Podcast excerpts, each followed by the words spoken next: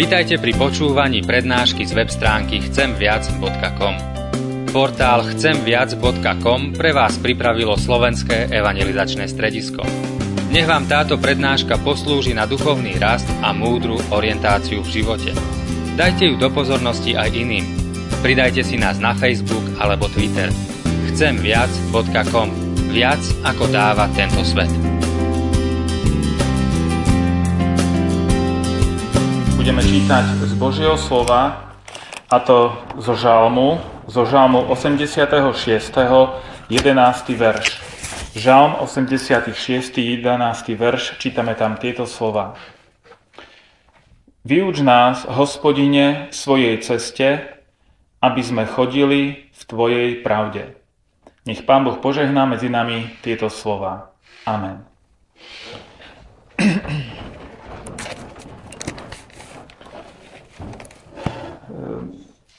Skôr ako začnem seriózne, bratia a sestry, jedna taká poznámka. Som si zabudol doma okuliare, takže keby som veľmi trepal 2 na 3, tak je to preto, že nevidím na papier a si musím vymýšľať. Ale dúfam, že Pán Boh bude milostivý a teda, že nás bude viesť pri tomto rozmýšľaní spoločne. Ehm, keď som prišiel sem ráno, tak sme tam vzadu skonštatovali, že iha, že dnes je nejako menej ľudí. Že čo sa stalo, že sa varí ľudia zľakli? Že má byť takáto nedeľa trochu iná? A ja vám poviem, že keď sme sa doma o tom rozprávali s manželkou, tak ja som bol na to pripravený, že zrejme dnes môže prísť menej ľudí ako obvykle. A je to preto, že e, hovoriť o manželstve takým spôsobom, ako to chceme dnes, e, je veľmi osobné. Obyčajne, keď sa stretávame spoločne na službách Božích, tak uvažujeme o svojom živote vo vzťahu ja, Boh a všetci tí ostatní ľudia. A dáva nám to určitý taký priestor pre zachovanie si svojho súkromia a určitej anonymity. Pretože do toho, čo je medzi mnou a Bohom, do toho druhý nemusia vidieť. A to, ako je to so všetkými ostatnými, tak to kto vie tiež posúdiť. Ale keď uvažujeme o našom vzťahu pred Pánom Bohom, ako on, ona, ako ja a ona, alebo ja a on, tak to začína byť veľmi osobné. A nie je to veľmi jednoduché. A osobné je to bez ohľadu na to, či niekto žije v manželstve alebo žije bez manželstva. Je to osobné bez ohľadu na to, či ten, kto žije v manželstve, je v ňom šťastný alebo či sa v ňom trápi. Osobné je to preto vždy, lebo sa nás to dotýka kde si veľmi hlboko. Ale ja som presvedčený, že je potrebné aspoň z času na čas hovoriť aj o tých veciach, aj takým spôsobom, ako nám to nie je vždy celkom pohodlné. Pretože práve tie nepohodlné veci v živote nás dokážu posunúť dopredu, keď ich správne uchopíme a sa k tým správne postavíme. Biblia nás vyzýva, aby sme sa radovali s radujúcimi a plakali s plačúcimi. A dnešná nedeľa by mala byť takou radostnou oslavou manželstva a ja si uvedomujem, že nie pre každého to je také radostné a prirodzene radostné. A to z rôznych dôvodov. Buď preto, že niekto v tom manželstve neprežíva ten pozemský raj, ale možno niečo iné. Nemusí to byť radostné preto, pre ľudí, ktorí z, rôzne, z rôznych dôvodov v manželstve nežijú, a je to preto ťažké. Predsa však na základe tej biblickej výzvy by som chcel nás pozbudiť, aby sme sa skúsili radovať s tými, ktorí sa radujú. A keď bude čas smútiť alebo plakať s tými, ktorí plačú, tak zase potom to robme, robme spoločne. Pretože keď sa toto budeme učiť, tak nás to bude aj ako spoločenstvo e, posúvať dopredu, tam, kde nás chce mať Pán Boh. Niekde som nedávno čítal, že manželstvo je ako zošit žiaka, ktorý chodí do školy. Skúste si spomenúť, aké boli alebo sú vaše zošity z vašich školských hlavíc. Neviem, možno, že máte aj nejaký ten zošit ešte odložený. Ja si spomínam na svoje zošity. Vždy som bol taký veľmi nadšený, keď sa mi dostal do rúk nový čistý zošit, buď na začiatku školského roka, alebo keď sa mi vypísal ten starý, taký krásne čisté stránky, nepokrčené a som tak ako úhľadne sa snažil vypísať tú hlavičku, meno, aký je to predmet, ročník, trieda a tak ďalej. Okraje sme vtedy ešte robili pracne. Takže všetko som si tak pekne pripravil a aj tie prvé e, poznámky, tie prvé látky som sa snažil farebné cerusky používať a úhľadne to všetko zapisovať. Ako vyzeral ten môj zošit po niekoľkých týždňoch alebo mesiacoch, neviem ako tie vaše, ale u nás väčšinou teda v triede to bolo tak, že po, po niekoľkých týždňoch tie zošity už vyzerali úplne inak. Už tam boli aj škrabance, už sme počerkovali len tak voľnou rukou, už ani farebné pero sme nehľadali, ale to, čo prišlo pod ruku ako prvé, boli tam aj nejaké machule, možno pokrčené strany vytrhnuté, roztrhnuté, pomastené a podobne. Manželstvo môžeme prirovnať k takémuto zošitu žiaka. Na začiatku má každý z nás veľkú snahu písať tie prvé stránky úhľadne. Dávame si veľký pozor na to, aby to bolo pekné, krásne, čisté, ideálne ako len môže byť. Väčšina z, vás, z nás sme prežili v manželstve už niekoľko rokov, viacerí z vás niekoľko desiatky rokov, dá sa povedať, môžeme porozmýšľať, ako vyzerá dnes ten náš zošit, tie stránky nášho spoločného manželského života. Ako to vyzerá? Keby sme išli na ten začiatok, na tie prvé stránky, akým písmom sme písali tieto stránky, ako to vyzerá dnes. Pamätám si, my sme mali v triede neviem, či žiakov, alebo len jednu žiačku, ktorá mala celý čas ten zošit úhradne napísaný a krásny. Ale väčšina z nás mala tie zošity všelijaké po čase. A zrejme aj v našich manželstvách sa časom tam vyskytujú aj rôzne machule, škrabance, možno niečo pošpinené, zničené. Totižto do života prichádzajú rôzne problémy, ťažkosti, choroby, nezamestnanosť. Prichádzajú otázky okolo detí, niekde preto, že sa nedarí mať deti, inde preto, že jeden chce a druhý nechce ešte, alebo niekde zase sú, je tá výchova veľmi náročná.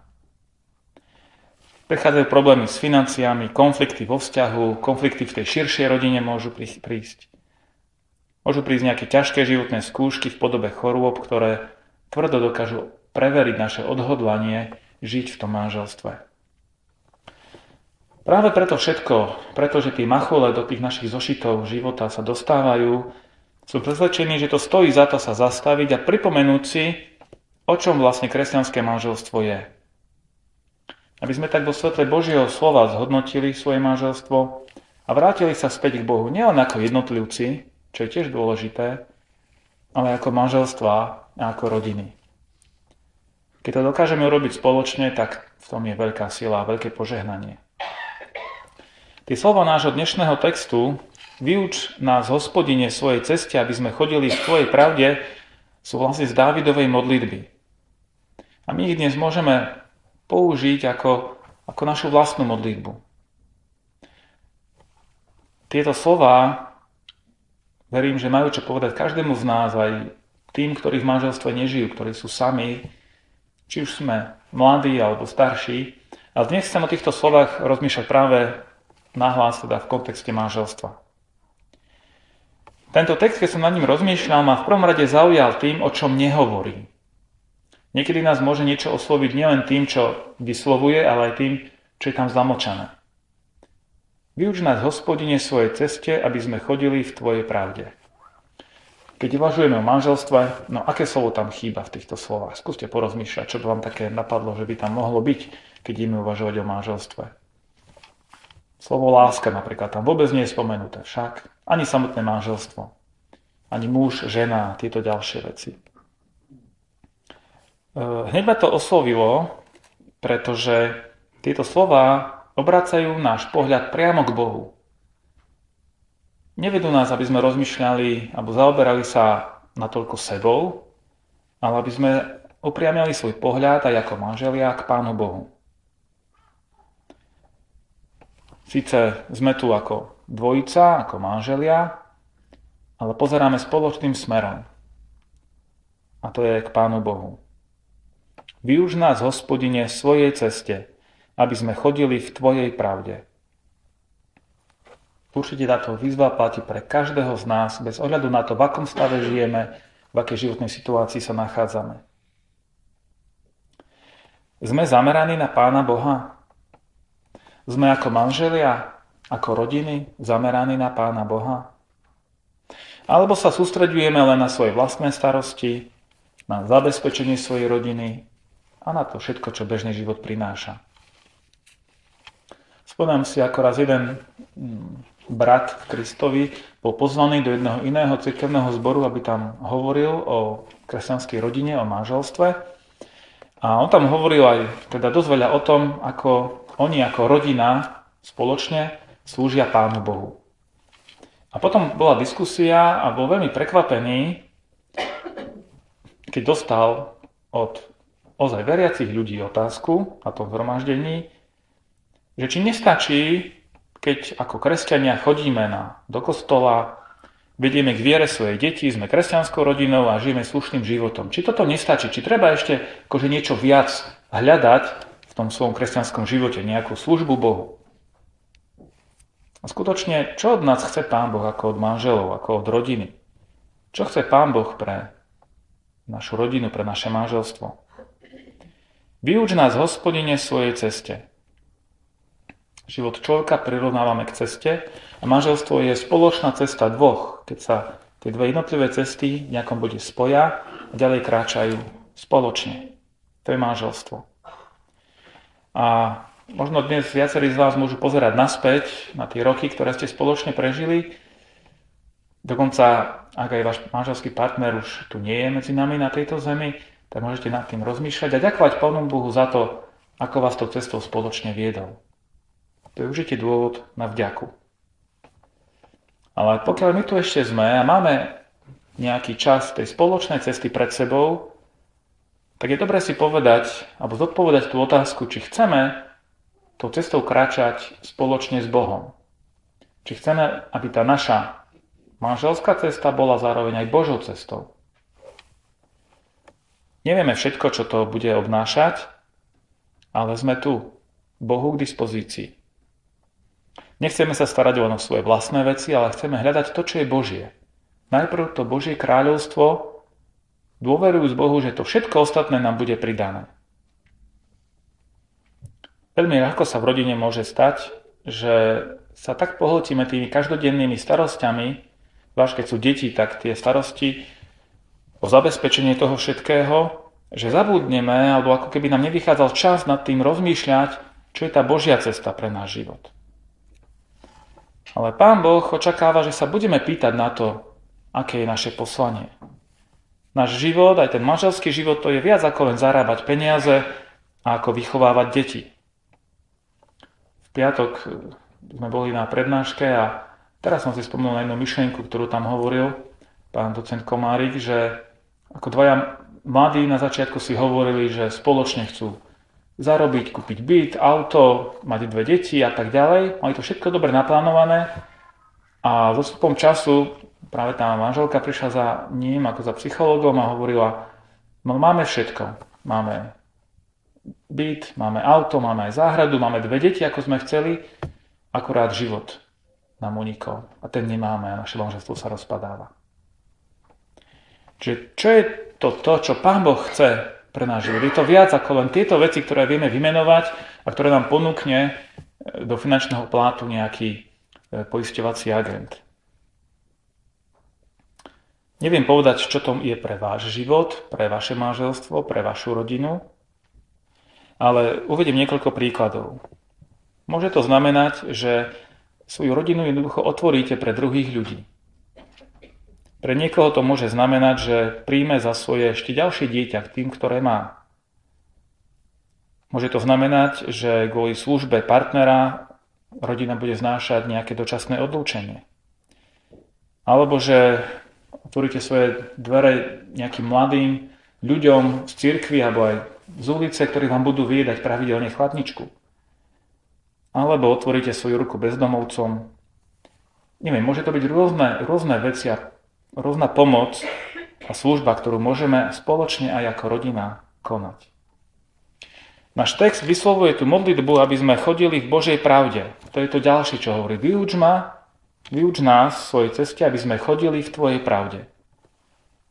A cesta a pravda spolu súvisia. Totiž to, ak nežijeme v Božej pravde, veľmi ľahko zídeme aj z Božej cesty. Ja keď počujem to slovo pravda, tak som ešte tak väčšmi nejak rozrušený, ako keď počujem slovo láska. Nejak to slovo pravda je pre mňa ešte silnejšie. A obidve tieto hodnoty, či láska, či pravda, sú v dnešnej spoločnosti veľmi také devalvované, ako keby ich hodnota bola zničená. Ale pravda a láska patria k sebe, pretože len láska v pravde je skutočnou láskou a pravda bez lásky zase môže byť niekedy veľmi krutá. Ale keď vyslovujeme tú modlitbu, že chceme kráčať v Božej pravde, tak tu sa nebavíme o nejakých názoroch, domnienkách či našich snoch a predstavách. Ale bavíme sa o tom, ako sa veci naozaj majú a ako sa majú diať z toho Božieho pohľadu v našom živote. A žiť v manželstve pravdivo voči sebe navzájom aj voči Pánu Bohu je pre nás veľkou výzvou, ale zároveň jedinou cestou, ako naše manželstvo môže vydržať a rásť.